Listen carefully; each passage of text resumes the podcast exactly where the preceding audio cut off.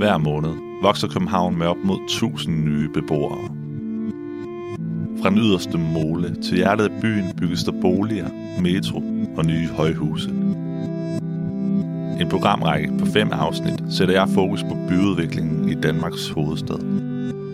Podcasten hedder Unbuilt Space. Mit navn er Mathias Norby, og det her, det er historien om det nye København.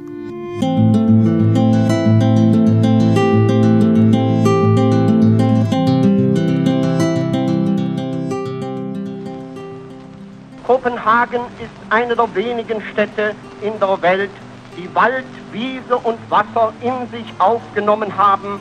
Kopenhagen ist innerlich und äußerlich eine gesunde Stadt.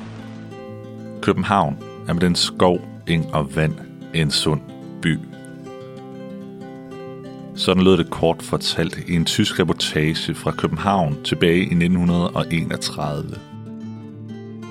I reportagen møder man både Stavning og den daværende oberbyrgermeister Peter Hedebol. Det positive portræt slutter selvfølgelig af i Tivoli med en journalist i yderst godt humør. I dag er det nok mere vand end skov og eng, der kendetegner København. Siden 1931 er København nemlig groet sammen til en velvoksen hovedstad. Det tidligere grønne skov- og engarealer har videt pladsen for nye kvarterer, som eksempelvis Bispebjerg eller Sydhavnen. Og lige præcis i de her år, så vokser København endnu mere. Nye bydele skyder op, metrolinjer indvis, og turisterne vælter til byen. I det første afsnit af podcastserien om det nye København, som du lytter til lige nu, der får du hele baggrundshistorien for Københavns forvandling. Jeg taler med Jørgen Madsen, der kender alt til historien om Københavns forvandling. Holger Biskov, der er tidligere planchef i Københavns Kommune og forfatter til bogen Københavns Genrejsning, fortæller om en plan, der ændrede det hele. Og sidst, men ikke mindst, så tager jeg ind på Københavns Rådhus og får nogle meget konkrete tal på bordet fra en tidligere kollega. For hvordan kan det egentlig være, at København vokser som aldrig før? For at finde svaret på det spørgsmål, starter vi med at rejse frem i tiden. Fra den tyske reportage i 1931 skal vi nemlig helt frem til København i 1980'erne, hvor byen bliver beskrevet på en noget anden måde. København på det tidspunkt, det var sådan lidt, uh, lidt, uh, lidt depressivt, uh, hvor, hvor man tegner København jo på det tidspunkt i mørke farver.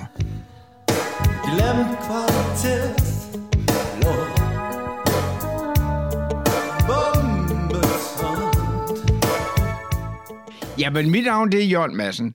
Jørgen har i mange år ejet byggeri og udvikling i København, og han viser i dag delegationer fra hele verden rundt i de nye københavnske bydele.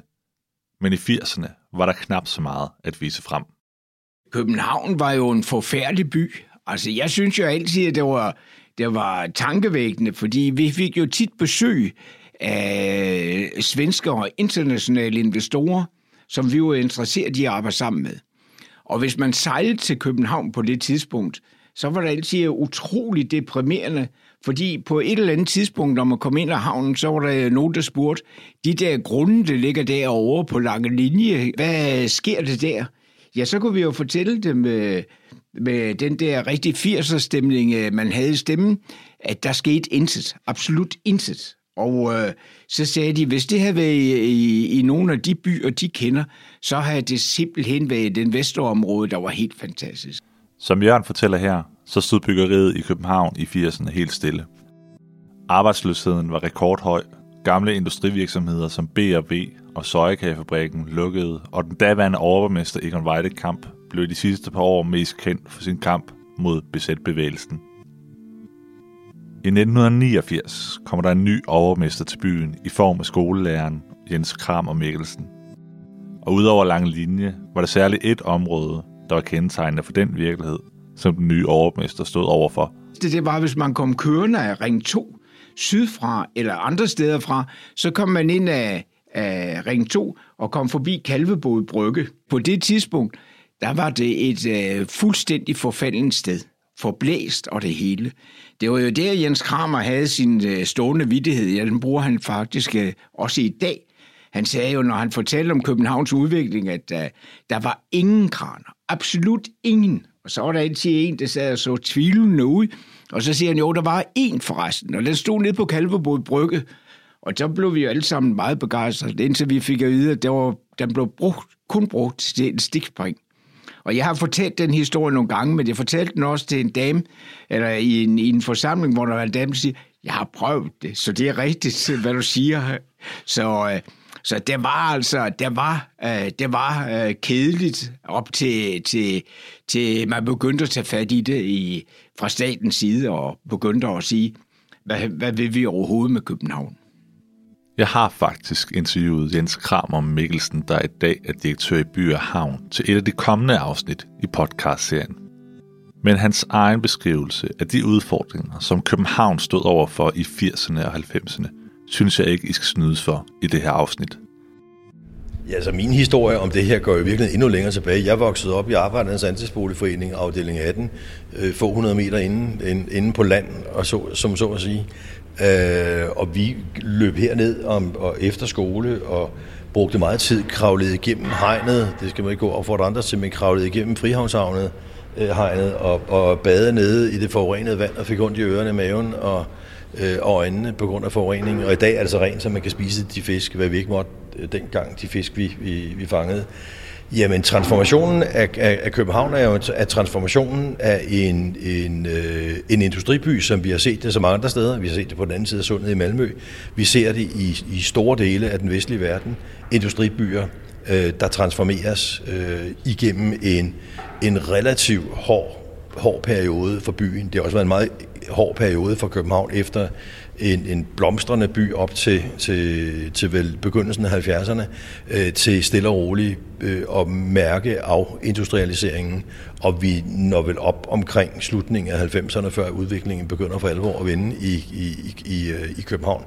Jeg tror, det det har været en hård, det har været en hård periode med, med meget, meget store øh, demografiske øh, ændringer i, i byen fra at være en, en by præget af, af mange ældre, øh, præget af stor arbejdsløshed, store sociale problemer, til i dag at være en by præget af, af unge og en helt anden dynamik, der også giver mulighed for at, øh, at gøre mere for, for de grupper, der jo tiltrækkes af en stor by øh, og har, har, har behov for, for, for hjælp. Så det er en det er fascinerende fysisk udvikling, der er, øh, der er sket i byen.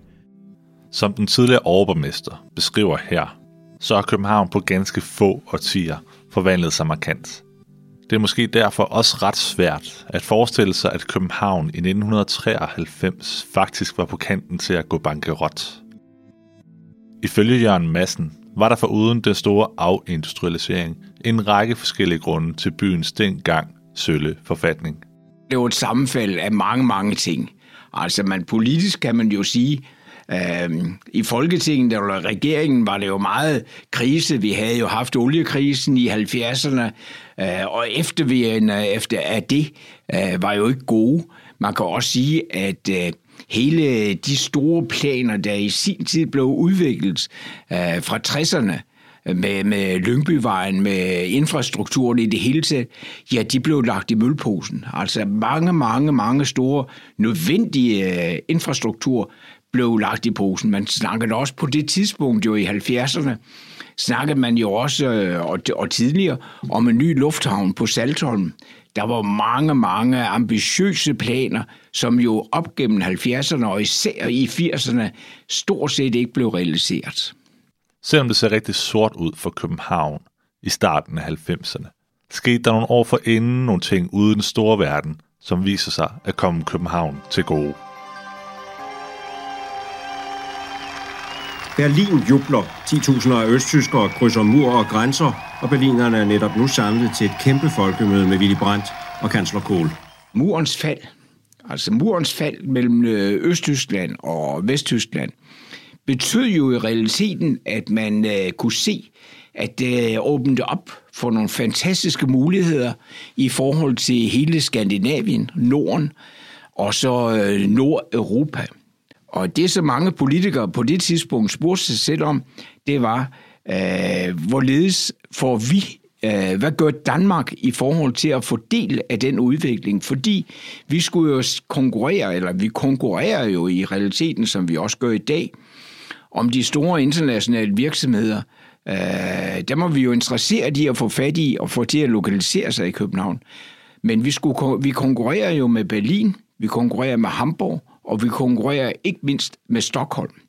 Fordi for at få dem til at, at etablere de lokale øh, skandinaviske kontorer, eller for den sags skyld de store europæiske kontorer, hvis det er kinesiske, hvis det er amerikanske store internationale virksomheder, der starter med at etablere sig i Europa, så er vi jo interesseret i at få del af den udvikling. Og det kunne vi jo ikke, hvis det fortsatte på den måde, øh, som det foregik i begyndelsen af 90'erne og slutningen af 80'erne, og for den sags skyld gennem hele 80'erne. Alvoren gik efterhånden ikke bare op for folkene på Københavns Rådhus, men også på Christiansborg stiger bekymringen omkring Københavns forfatning. For at vende udviklingen i København og udnytte den åbning murens fald gav, nedsætter regeringen i samarbejde med Københavns Kommune et udvalg. Holger Bisgaard, der er tidligere planchef i Københavns Kommune og forfatter til bogen Københavns Genrejsning, fortæller her mere om regeringens initiativ. Statsminister Poul Slytter og Socialdemokratiets formand på daværende tidspunkt, øh, Svend Aug, satte sig sammen og sagde, at nu måtte man lave en plan for København, øh, og der blev nedsat et udvalg, der hed Initiativgruppen, som skulle øh, lave et øh, en rapport om, hvordan man kom videre med øh, i den københavnske øh, virkelighed og fik sat øh, skub i København. Man har opstillet en plan på 20 punkter, og hvor er de øh, langt de vigtigste, de, det var styrkelse af infrastrukturen, styrkelse af uddannelsessektoren, styrkelse af øh, den kulturelle sektor og styrkelse af øh, den finansielle sektor. Nu tænker du måske, at planen var en af de planer, der aldrig bliver til noget.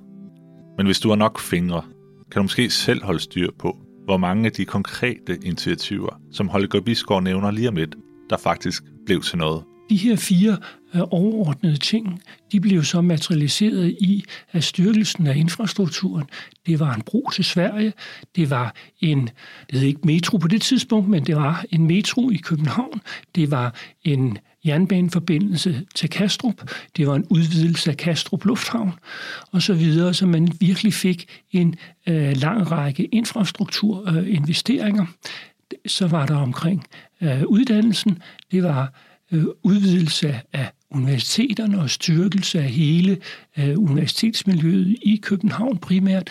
Øh, det er det, der resulterede i hele øh, KU's udbygning i Ørestad Nord. Og så var der en kulturel satsning. Det var, at København skulle være europæisk kulturby på et eller andet tidspunkt der i 1990 besluttede man, og det blev man så i 96. Øh, man skulle udvide en lang række af de kulturelle institutioner, og så fik vi udvidelsen af Statens Museum for Kunst. Vi fik, øh, vi fik det kongelige øh, bibliotek, og senere fik vi så også skuespilhuset og operan. Og så var der øh, som den sidste ting en styrkelse af den finansielle sektor, at man skulle være centret i, i Norden for øh, finansmarkedet. Som du måske kunne holde styr på, så er der faktisk ret mange af alle de initiativer, som Holger her nævnte, der faktisk er blevet til noget. Ud af de 20 initiativer, der var, øh, der er de 18 realiseret i dag. Øh, og øh, man kan se, at det har ligesom skabt grobunden for den vækst og udvikling, der kom i København.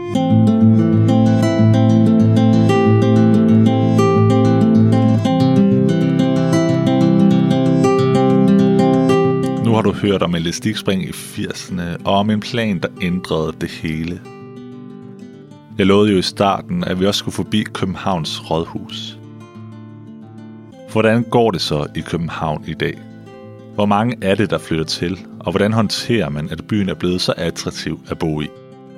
Jeg har faktisk selv tidligere arbejdet på Københavns Rådhus, og min tidligere kollega Mark har sagt ja til at fortælle lidt om Københavns udvikling, som den ser ud i dag.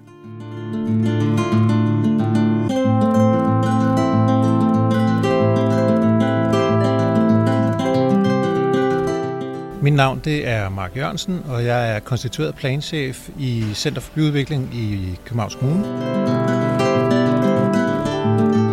det vi oplever i øjeblikket, det er jo faktisk en, en rigtig stor befolkningstilvækst, øh, som vi ikke har set på den her side af 2. verdenskrig, vil jeg faktisk sige. I 50'erne boede her 750.000 mennesker, og øh, det faldt så ned til en 470.000 eller sådan noget i 90'erne. Men så siden da er det stille og roligt, kan man sige, i starten gået frem. Øh, men de senere år vokser vi jo med sådan 10.000 om året cirka. Så nu er vi, vi er lige rundet 600.000 her i, i år. Og hvis vi kigger fremad, øh, hvis vi kigger 12 år frem, øh, som vi gør i den øjeblikkelige planperiode, så kommer vi faktisk op omkring 690.000, hvis prognoserne holder stik. 10.000 nye beboere om året. Det svarer til at placere en provinsby som Ringkøbing midt i København hvert eneste år. Og det er vel at mærke inden for kommunegrænserne i Københavns Kommune. Det betyder selvfølgelig også, at vi skal sørge for, at der er en masse boliger, øh, og der bliver bygget også mere, end der er gjort, altså faktisk siden 2. verdenskrig. Vi bygger nu i år, eller nu siger vi bygger, vi sørger for, at man kan bygge øh, op mod 5.000 boliger i, her i 2017, regner vi med. Og, øh, og det er jo over det mål, som vi har sat i kommuneplanen, som er 3700 øh, boliger om året for at rumme befolkningsvæksten. I kan måske huske Rit Bjergårds koldsejlede plan om billige boliger. Over en periode på fem år i midten af nullerne skulle der bygges 5.000 billige boliger i København. I år bliver det samme antal altså bygget på 12 måneder. At de 5.000 boliger, der bliver bygget i dag, så langt fra billige at bo i, det er en anden side af historien. Men folk vil rigtig gerne bo i København, og antallet af nye boliger viser noget om den hastighed, som byudviklingen foregår med. Jeg spurgte Mark, hvordan man på Rådhuset egentlig håndterer en så massiv byudvikling. Altså vi sidder op hos os, at vi er jo ansvarlige for, for kommuneplanen, og derfor så laver vi en masse analyser, øh, både for at blive klogere på, hvad er, det for nogle, altså hvad er det for nogle befolkningsgrupper, der flytter til København, og hvem er det, der bliver her for at se på, hvad er det for nogle boliger, vi skal, øh, vi skal muliggøre i kommuneplanen. Øh, og noget der, noget, der er meget centralt, vil jeg sige, det er, det er at sørge for, at der er nok areal udlagt øh, til byudviklingen. Og derfor så går vi ind og ser på, hvilke nogle byudviklingsområder er der i gang i, hvornår øh, regner developerne med, at de er, at de er færdigudviklet, og skal vi så have nogle nye områder i spil. Øh, så kunne man sige, når, hvorfor, hvorfor kan man ikke også bygge på Refsaløen nu, øh, eller, eller, eller um, godsbaneterræn eller sådan noget. Og det er, jo, det er jo den her balance mellem at sørge for, at, der er, at den kommunale produktion af service skal også kunne følge med. Altså vi skal kunne følge med med, med skole, skoler og daginstitutioner. Så der, der kører vi rigtig meget statistik på og ser, hvornår er det børnene kommer, hvornår er det, de begynder at skulle i skole, så vi kan følge med. Der har vi jo haft et stort efterslæb, hvis man ser 10 år tilbage. Der er sikkert mange, der kan huske, øh, hvor meget run der var på daginstitutionerne, og det går meget bedre nu. Men den anden del er så den der trafikale del. Øh, der er både sådan noget helt teknisk med, med stationsnærhedsprincip om, hvad kan man bygge, hvis ikke der er en station. Men der er også bare noget trafikafviklingsmæssigt at hvis øh, vi vil nå vores trafikmål, øh, som sørger for, at der også er mange, der cykler og tager det kollektive, så skal der jo være noget metro, og der skal være noget infrastruktur. Og hvis man åbner for det hele, øh, så meget metro kan vi ikke bygge på en gang, og kan vi slet ikke finde penge til at bygge på en gang. Nu kommer Cityringen øh, og åbner her i 19, og så kommer Sydhavnsmetroen i 23, og så er man allerede nu i gang med at kigge på, er der behov for mere metro øh, længere ud i fremtiden. Og det er noget, vi snart kommer med nogle resultater på. Endelig fortaber jeg i begreber som stationsnærhedsprincip og kommuneplan, så giver jeg lige en kort forklaring. Kommuneplanen sætter de overordnede rammer for byudviklingen i Københavns Kommune. Man kigger på befolkningsudvikling, boliger, infrastruktur, institutioner og meget, meget andet. Herefter udarbejder man typisk en lokalplan, der i detaljen sætter rammerne for byudviklingen i et specifikt område. Og så er der stationsnærhedsprincippet, det stammer helt tilbage fra fingerplanen fra 1947. Princippet går ud på, at byudviklingen skal ske omkring S-togs, metro eller letbanestationer, så folk har mulighed for at bruge den kollektive trafik. En ting er der at sidde og planlægge og diskutere byudviklingen i København på Københavns Rådhus. Jeg vil gerne ud og opleve de nye byområder. Jeg spurgte derfor Mark, hvor jeg skal tage hen, hvis jeg gerne vil opleve byudviklingen på tætteste hold. Jamen, du kan, sådan, du kan sådan set tage mange steder hen, fordi som, som du startede med at sige indledningsvis, så sker der jo rigtig meget i byen derude. Øh, og det ene ting er Nordhavn, som jeg selv har siddet med, men øh, Sydhavn, som er rigtig langt og, og fortsætter nu op i Enghave Brygge, er jo også et sted, hvor der sker en rivende udvikling i øjeblikket. Ørestaden er også, går det også rigtig, rigtig stærkt øh, i Ørestad Syd. Altså det tror jeg ikke, der var nogen, der havde set komme, at det vil gå så stærkt, som det, som det går i øjeblikket med at bygge boliger derude. Og så er der jo også et sted som Carlsberg, hvor, øh, som jo er lidt anderledes end de andre, fordi det er sådan, man kan sige, inde midt i den eksisterende by, øh, men hvor der også bliver bygget øh, en masse boliger, og de første folk også er flyttet ind.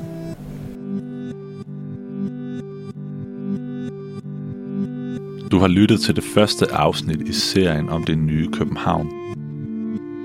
I de fire næste afsnit vil jeg tage ud og besøge Ørestad, Nordhavn, Carlsbergbyen og Sydhavnen. Og allerede nu kan du i afsnittet om Sydhavn høre mere om Mallorca-stemningen, nadver, arkitektur samt om en gruppe taxichauffører fra Valby. Hvis du synes nogenlunde om, hvad du har hørt, så vil jeg blive meget taknemmelig for, hvis du vil gå ind på din podcast-app på telefonen og give et par stjerner eller fem til podcasten her.